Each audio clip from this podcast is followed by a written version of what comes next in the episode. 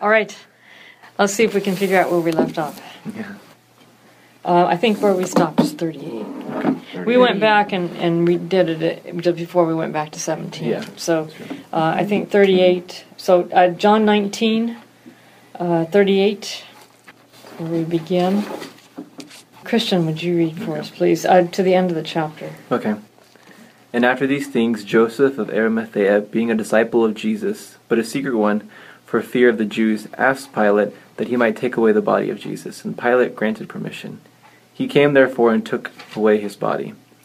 And Nicodemus came also, who had first come to him by night, bringing a mixture of myrrh and aloes, about a hundred pounds weight.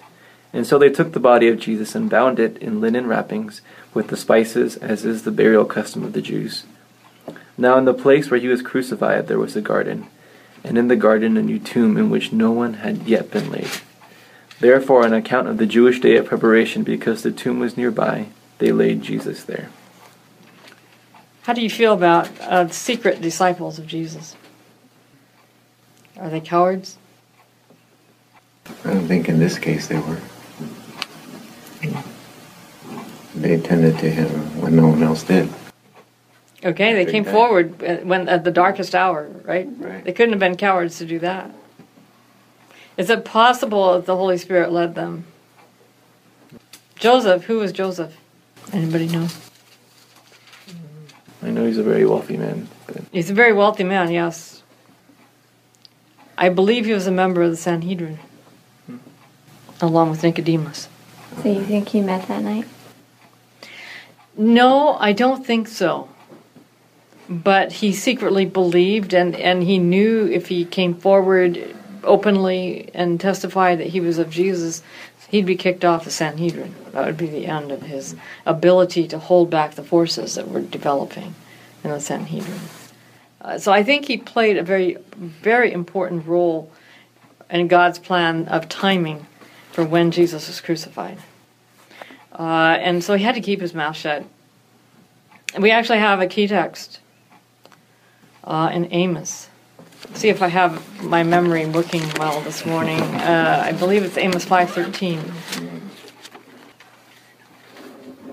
Therefore, the prudent will keep silent at such a time, for it is an evil time.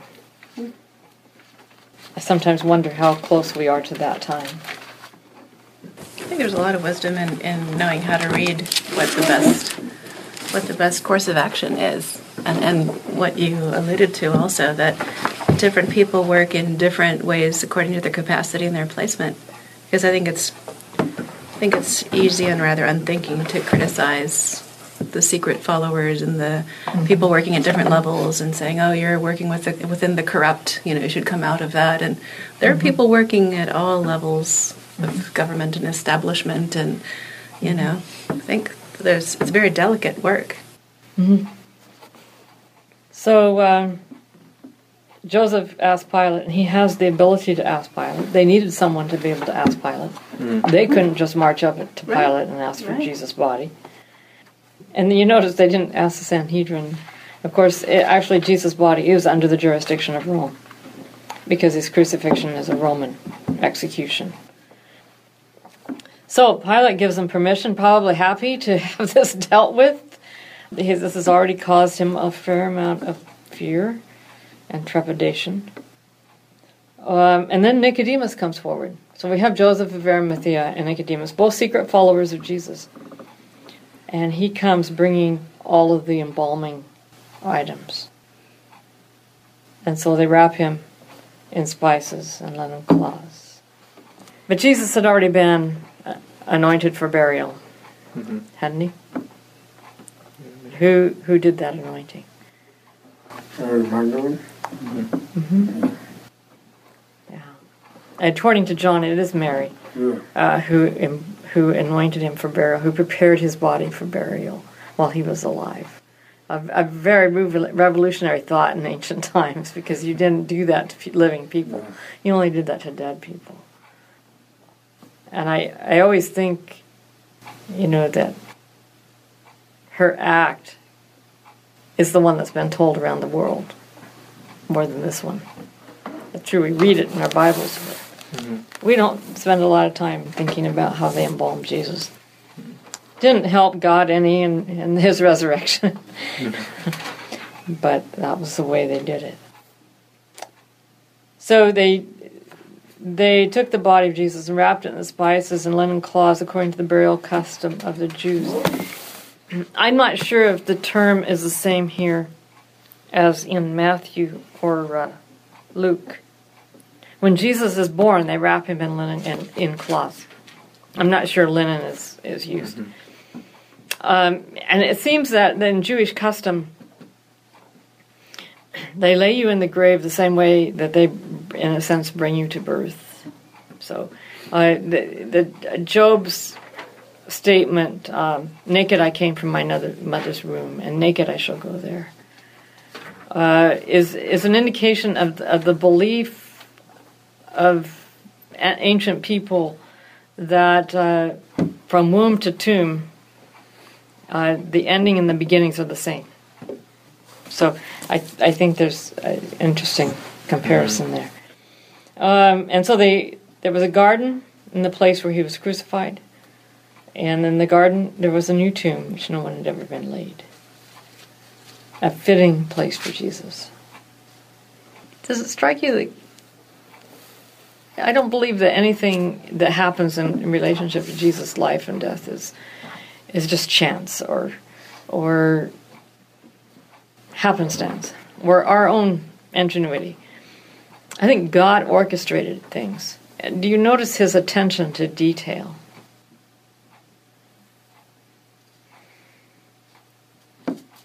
Making sure you know he has an empty tomb. No one's ever been laid there. And you wonder if anyone ever was. Did Joseph seek a new tomb for himself? Uh, would you want to be buried in the tomb where you laid your Lord? It would seem rather sacred ground, it seems like to me. Well, I can see, you know, that uh, Jesus rented only just for three days. Right? Right. He wasn't there long. because he says, I'm not going to be there for forever, you know. Right. So I'm going to resurrect it. That's what he says, you know. For three days, I'm going to rent it.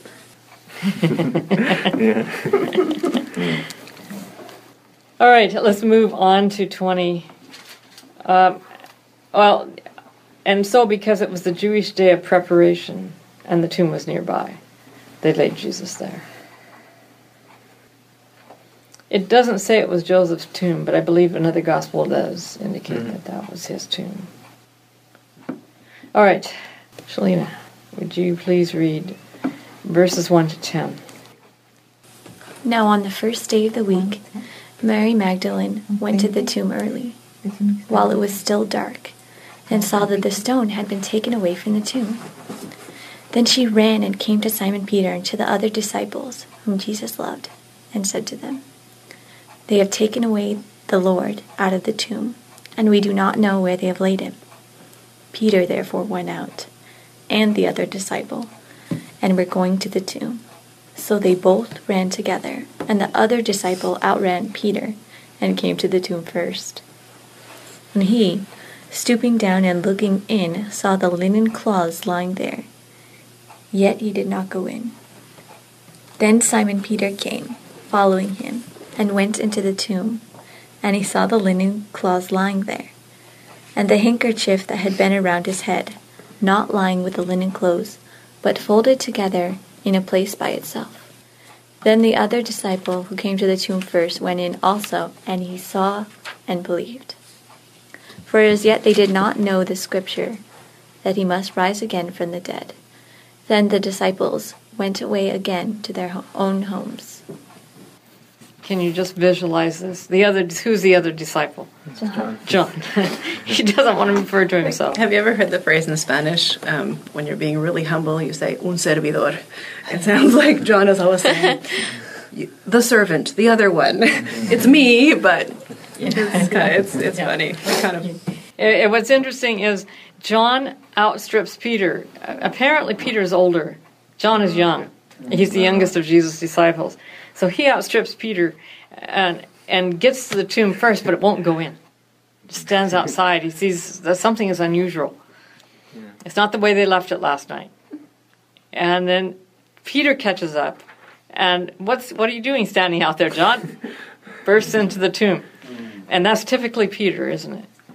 Uh, not afraid of anything, daring and and forward acting, natural leader. Do you think there's a little bit of a hierarchy still?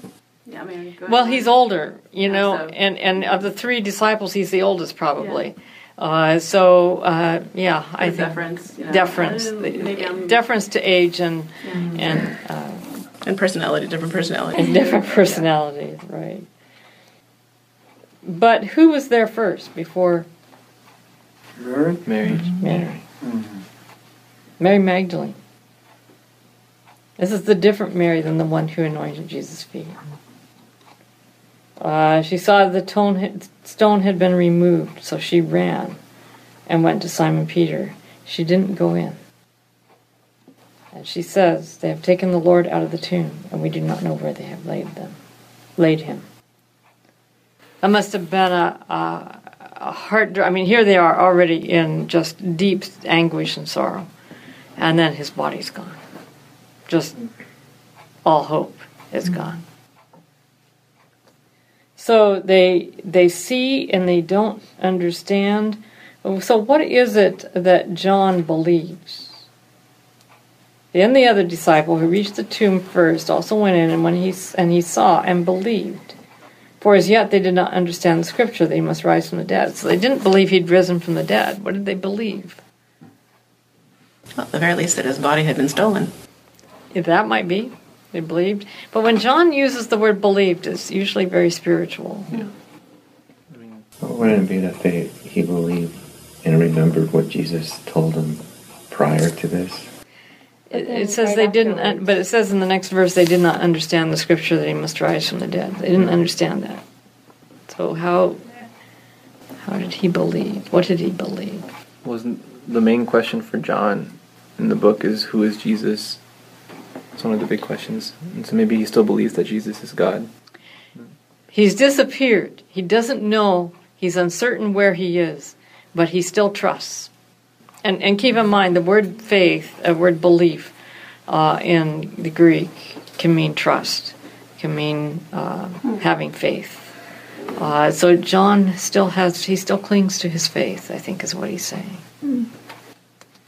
Uh, so then they go back home. Mary has come with them, apparently. All right, uh, Sylvia, would you please read 11 verses 11 to 18? Now Mary stood outside the tomb crying. As she wept, she bent over to look into the tomb and saw two angels in white, seated where Jesus' body had been, one at the head and the other at the foot. They asked her, Woman, why are you crying? They have taken my Lord away, she said, and I don't know where they have put him. At this she turned around and saw Jesus standing there, but she did not realize that it was Jesus. He asked her, Woman, why are you crying? Who is it you're looking for? Thinking he was the gardener, she said, Sir, if you have carried him away, tell me where you have put him, and I will get him. Jesus said to her, Mary. She turned toward him and cried out in Aramaic, Rabboni, which means teacher. Jesus said, Do not hold on to me, for I have not yet ascended to the Father. Go instead to my brothers and tell them, I am ascending to my Father and your Father, to my God and your God. Mary Magdalene went to the disciples with the news, I have seen the Lord. And she told them that he had said these things to her. So who gets to see Jesus first after his death? Mary Magdalene. And she has two angels, too. The yeah, and and how come nobody else saw them? it just it, it's so when when you realize that women in Jesus' day were at the lowest caste level, lower than servants, maybe not lower than slaves, but not above slaves. You remember when Jesus goes to Simon's feast, and Mary, the, the other Mary, um, is there anointing his feet. Jesus tells Simon f- flat out, you know, I came here and you didn't wash my feet. Simon didn't provide that. And and the question is why? Was Simon too poor? Well, he holds a feast. I can't be that poor. Could he not find someone to do it? Had he asked Mary to do it? Because many times the servants wouldn't even wash feet, it was delegated to the women.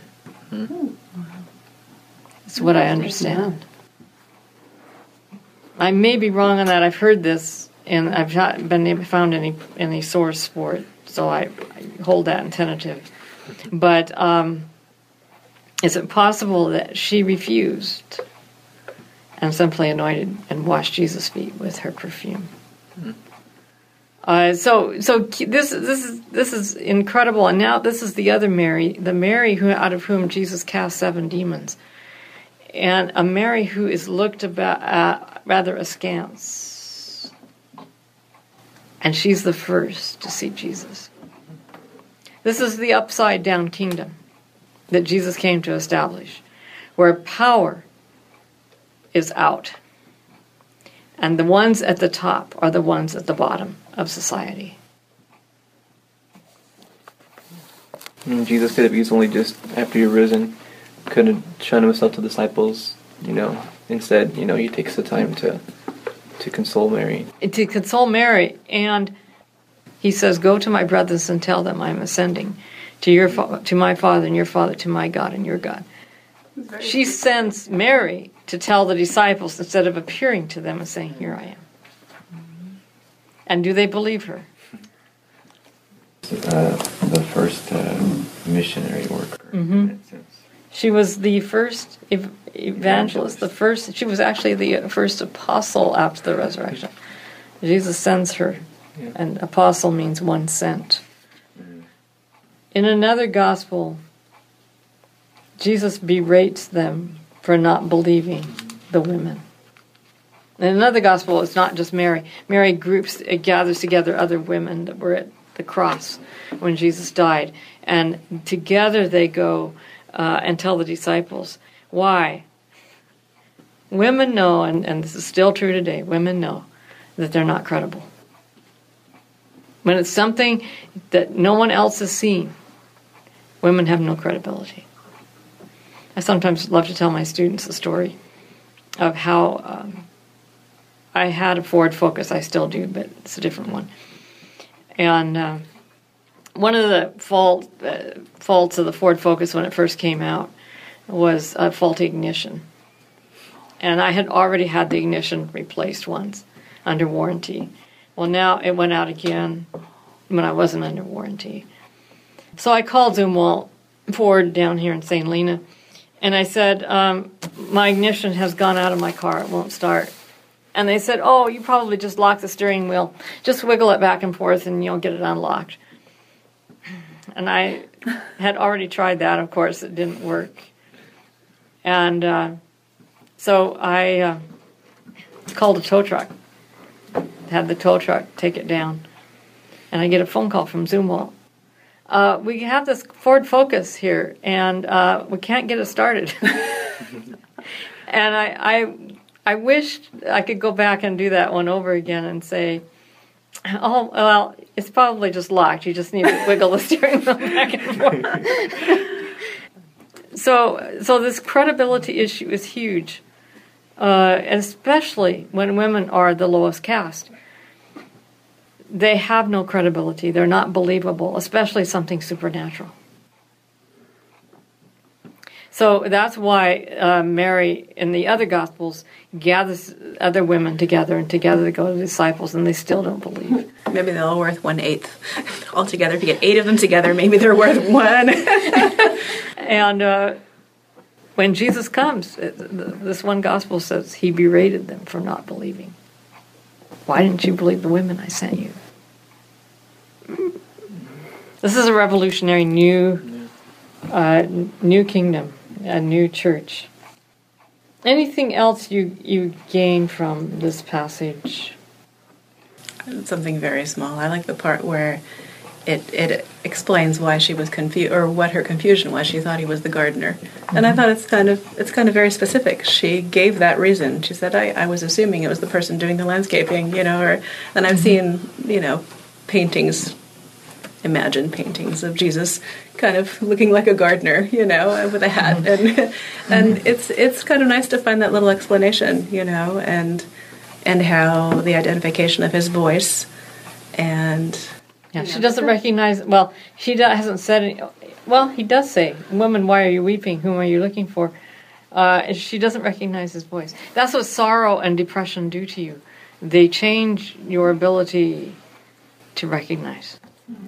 but then when he says her name, that's very special. Yes, You know, and and the way he says it, I imagine. Uh, yeah, uh, I, that little micro scene is just, I think, is beautiful. That's so true. Uh, this statement in John uh, uh, 2017 Do not hold on to me because I have not yet ascended to my Father.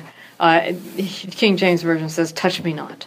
And it sounds like Jesus is going to be defiled if she touches him. Don't touch I me. appreciate that. It, I was, I've always kind of wondered about that. And, so it's and, nice. and in Greek, it's there's two ways of saying something. Uh, one way is saying, "Don't touch me at all at any time," and the other way of saying it is, "Don't go on holding on to me. Don't detain me." Uh, and that's what Jesus is saying. So you can tell by the Greek what it means, and I think most modern versions uh, reveal that. Jesus, not me touch. Jesus, not be touched, for not yet have I ascended. What I, what I found interesting uh, in, in these verses, one of the things I found interesting is that why was why was there two angels uh, in the tomb, and not three or four or even a legion of angels, but there was just two angels. biblical law rests upon two witnesses. No one can be put to death without two witnesses. Uh, in any legal case, you need two witnesses. Uh, I think is the assumption, and and so you have these two angels over the Ark of the Covenant uh, that are witnesses to the law that's in the in the Ark, uh, and are also uh, witnesses in the court scenes that take place in that sanctuary. Um, so you need two witnesses, and the reason you have to have two is one is not adequate. So these are the witnesses to the resurrection. Now there are other angels who witness the resurrection, but this is this is speaking within the framework of the Hebrew Bible, where you have two witnesses is, is very important. See, that's why this is a fun Sabbath school. This is good. Uh, so there was one sitting. I don't know if John. I don't think John points this out, but another gospel does. One is sitting at the head, uh, just inside the door of the tomb, and the other is sitting at the back. It does one at the head and one at the One, feet. does it say that here? I somehow missed that. Verse 12. 13. 13. 12, sorry. Yeah. One line, one at the head and the other at the feet. of things Uh, and the, the head would be inside, the head of Jesus, and at the feet of Jesus. What what you just said about the Ark of the Covenant and the commandments, but also above the commandments was the, The- mercy seat, Yeah. right? The Right, the cover. Actually, in Hebrew, it's the cover. Mercy seat is, is something that Tyndale devised Oh, based on Luther. Luther translated it uh, Gnadstuhl, which means mercy seat or grace seat. It's a stool. Put a stool up. It means a stool. and it means is up gra- gnada. Gnada is um, m- mercy, or grace. oh, I. And Tyndale picked that up and, and called it the mercy seat. So, it but in Hebrew it's, it's kaporeth, which which means cover, lid. Uh, so it, I love the idea of mercy seat. I don't want to. I don't want to lose that. But in actuality, it wasn't called that. The other function of those two angels is also guardian. They guard that law. Uh, and then, of course, guard Jesus' body in the tomb. Yeah, can you imagine just all the invisible stuff going on mm-hmm. beyond that? I mean, if you if you read kind of I don't know Harry Potter type stuff, or you know, I you can just imagine everything else going on that you know human eyes cannot see. That just would be just a fascinating whole scene. I almost think we'd be overwhelmed if Yeah, oh yeah, cosmic see. cosmic forces at work there that would just be. We wouldn't get anything done. Yeah, yeah. If you knew you were passing by, so to speak. I, yeah, yeah. Just the need for those things, and reading C.S. Lewis sometimes just kind of lets you have a little glimpse of what might be going on that you have Um, no clue about. And you notice Je- Mary doesn't answer Jesus' question. Woman, why are you weeping? Whom are you looking for? She simply says, Sir, if you've taken him away. Who's him? She doesn't identify him. But, Sir, if you've taken him away, tell me where you have laid him, and I will take him away. And Jesus can't take it anymore. You know, let's get on with this. and then he says, Mary. And she falls at his feet, takes hold of his ankles, his feet. It's, interesting that he he asked the question, "Why are you crying?" You see, so so personal, so caring.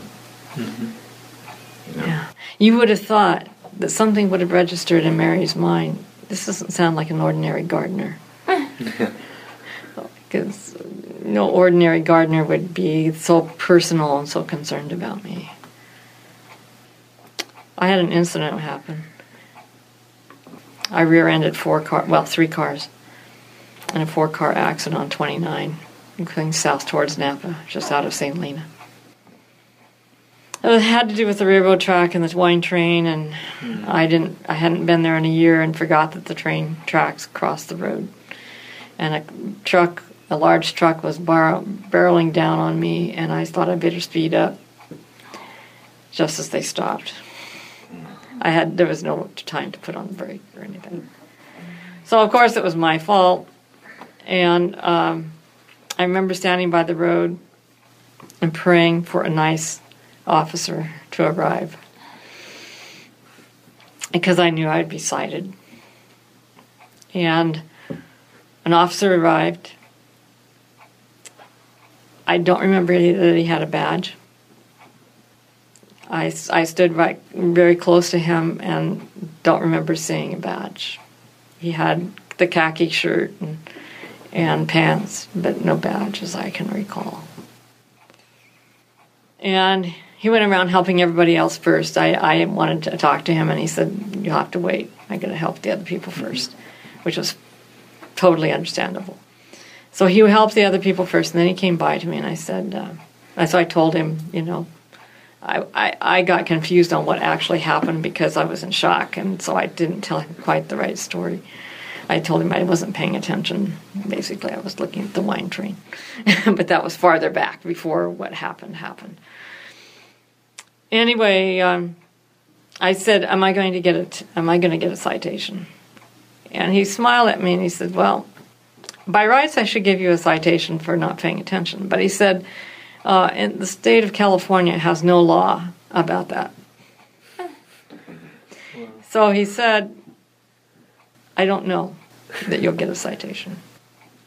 So time went on, everything got progressed, and and the cars were pulled over, and some of them were shipped off, and I ended up. He ended up standing between me and a woman who was kind of very upset. She was the one. She wasn't the one least injured, but she was the one second one, and she was not badly injured. But she hadn't had her child in a child seat, and consequently, the child dropped to the floor. Uh, and she was upset about that. And he was standing with her back, his back to her, and facing me. And I had, I felt vibes from him like I've never felt from anyone before. It was loyalty and guardianship of I will protect her. It was so strong, and and um, at one point, two officers came driving by, looking like, "What in the world?" Because here's this car parked. It's an officer's car, and here's this man who's dressed in khaki clothes. And he turns around as they pass and nods to them like everything's under control, and they walk and they go on by. And I wonder if they were the officers that were supposed to be at the scene.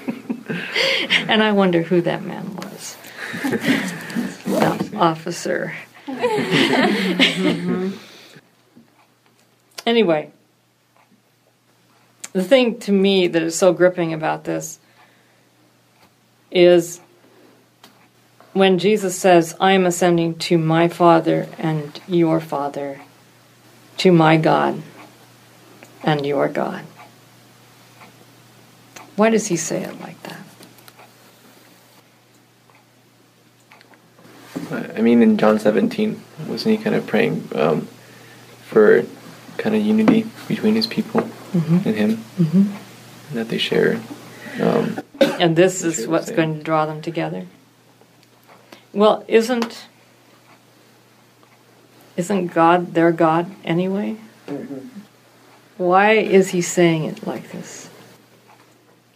You remember that in John uh, 17 and before, if, if you go back to John 16, 25, I have said these things to you in figures of speech.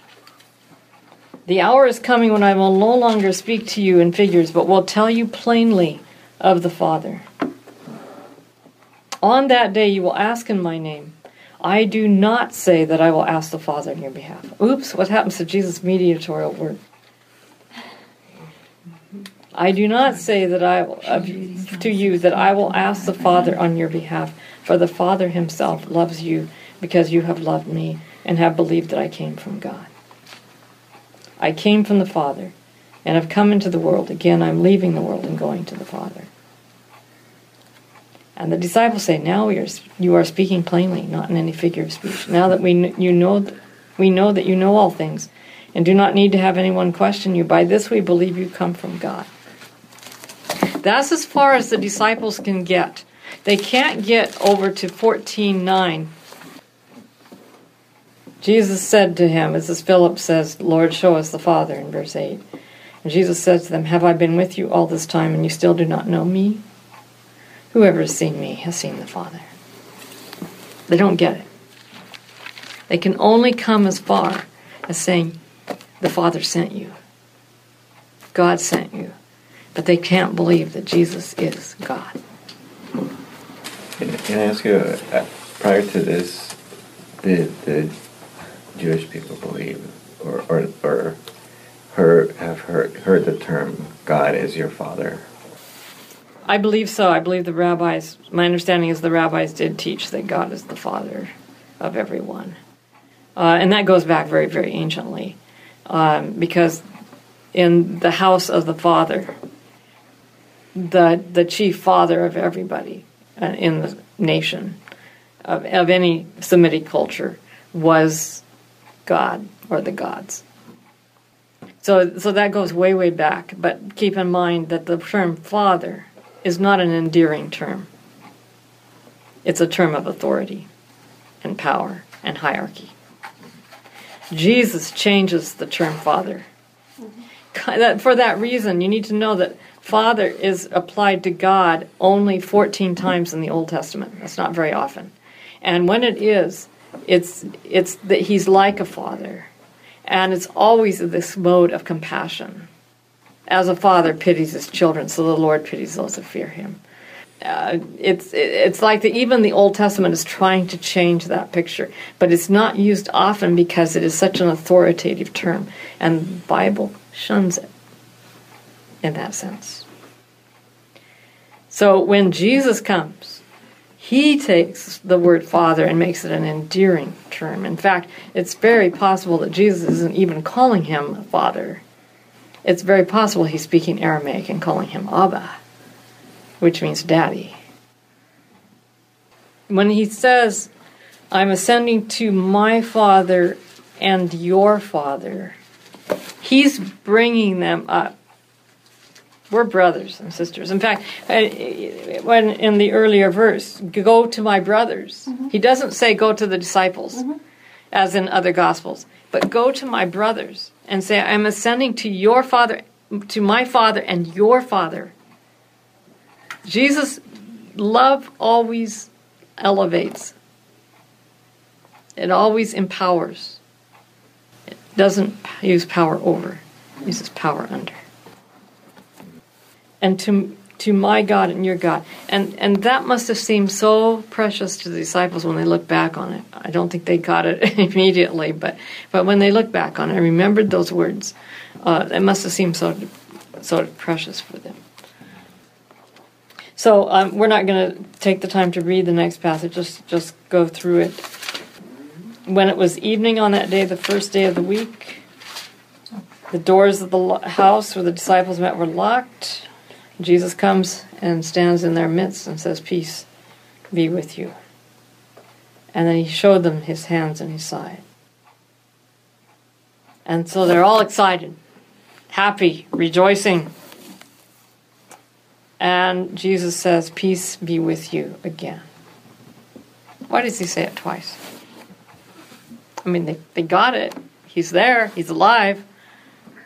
Why does he say it again?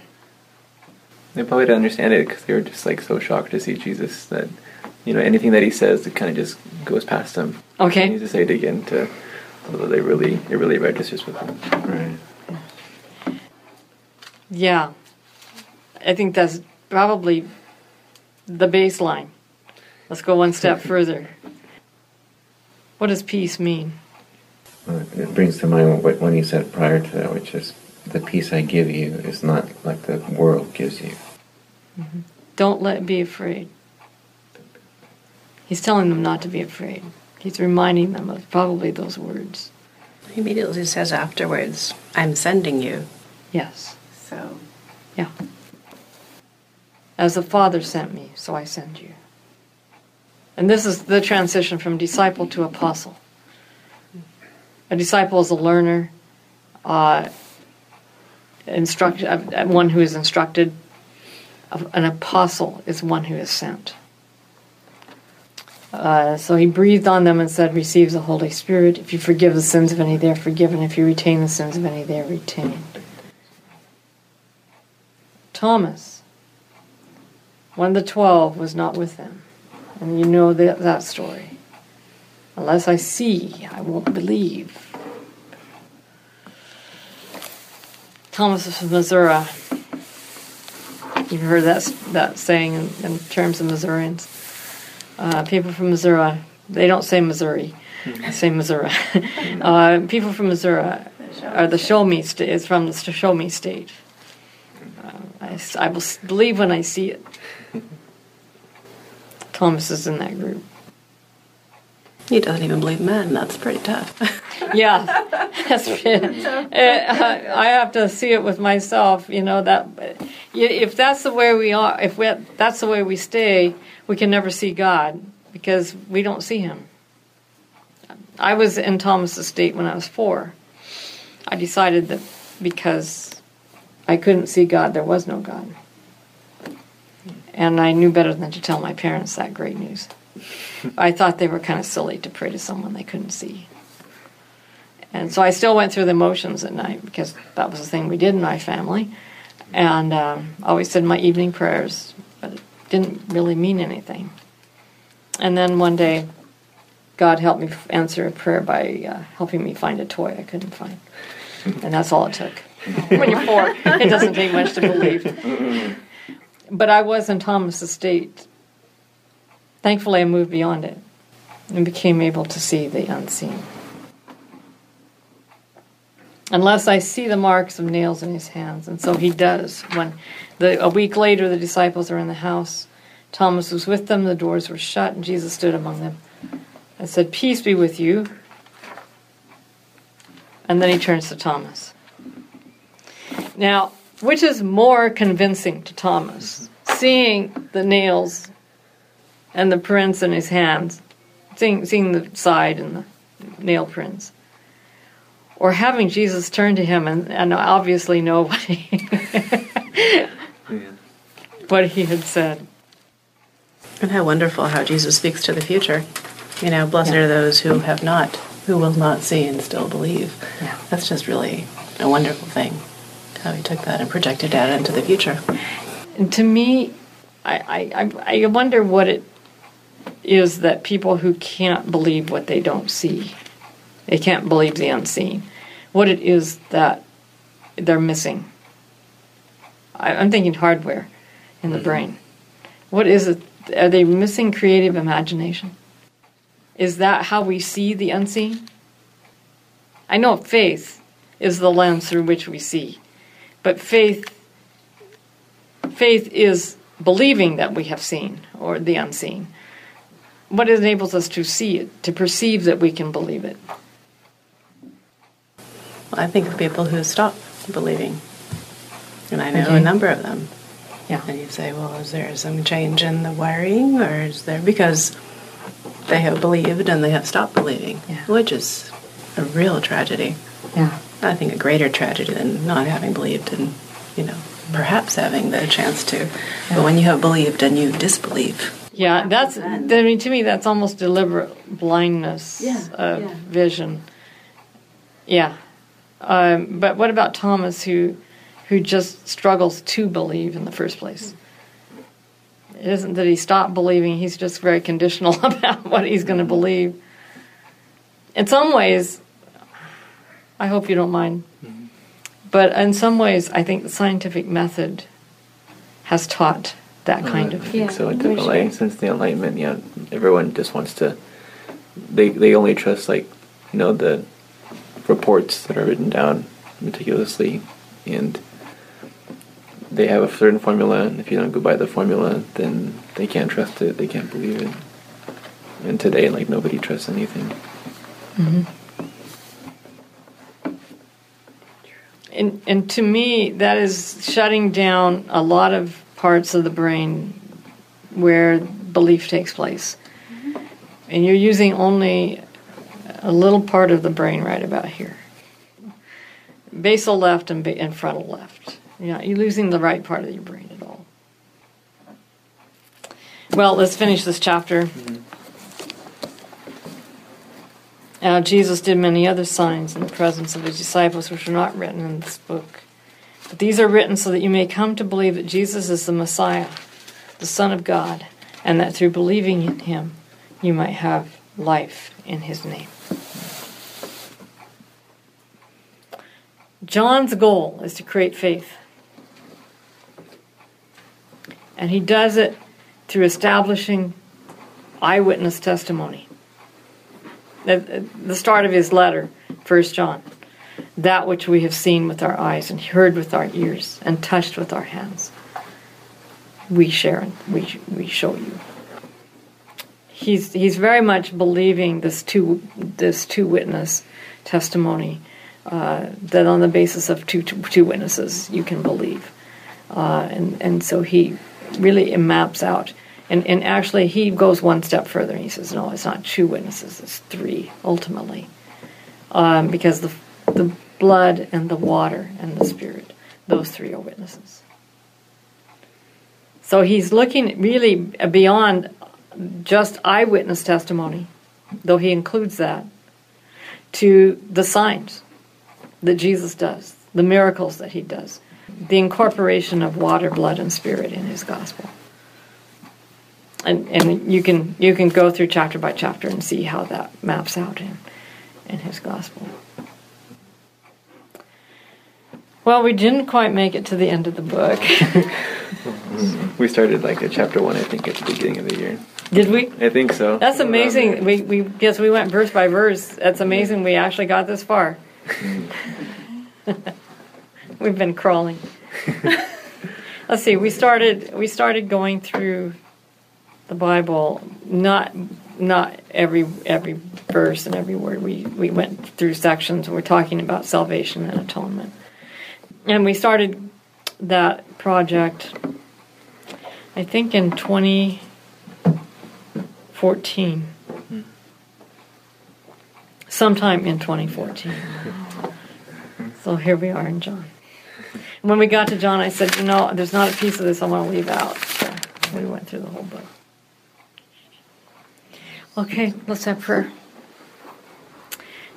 Dear God, we thank you that in the life of faith we can see with other sight than merely our eyes. And we pray that we may truly believe not because we have seen it, but because we have perceived the unseen. Pray that uh, we may live in that unseen presence. In Jesus' name, amen. Amen.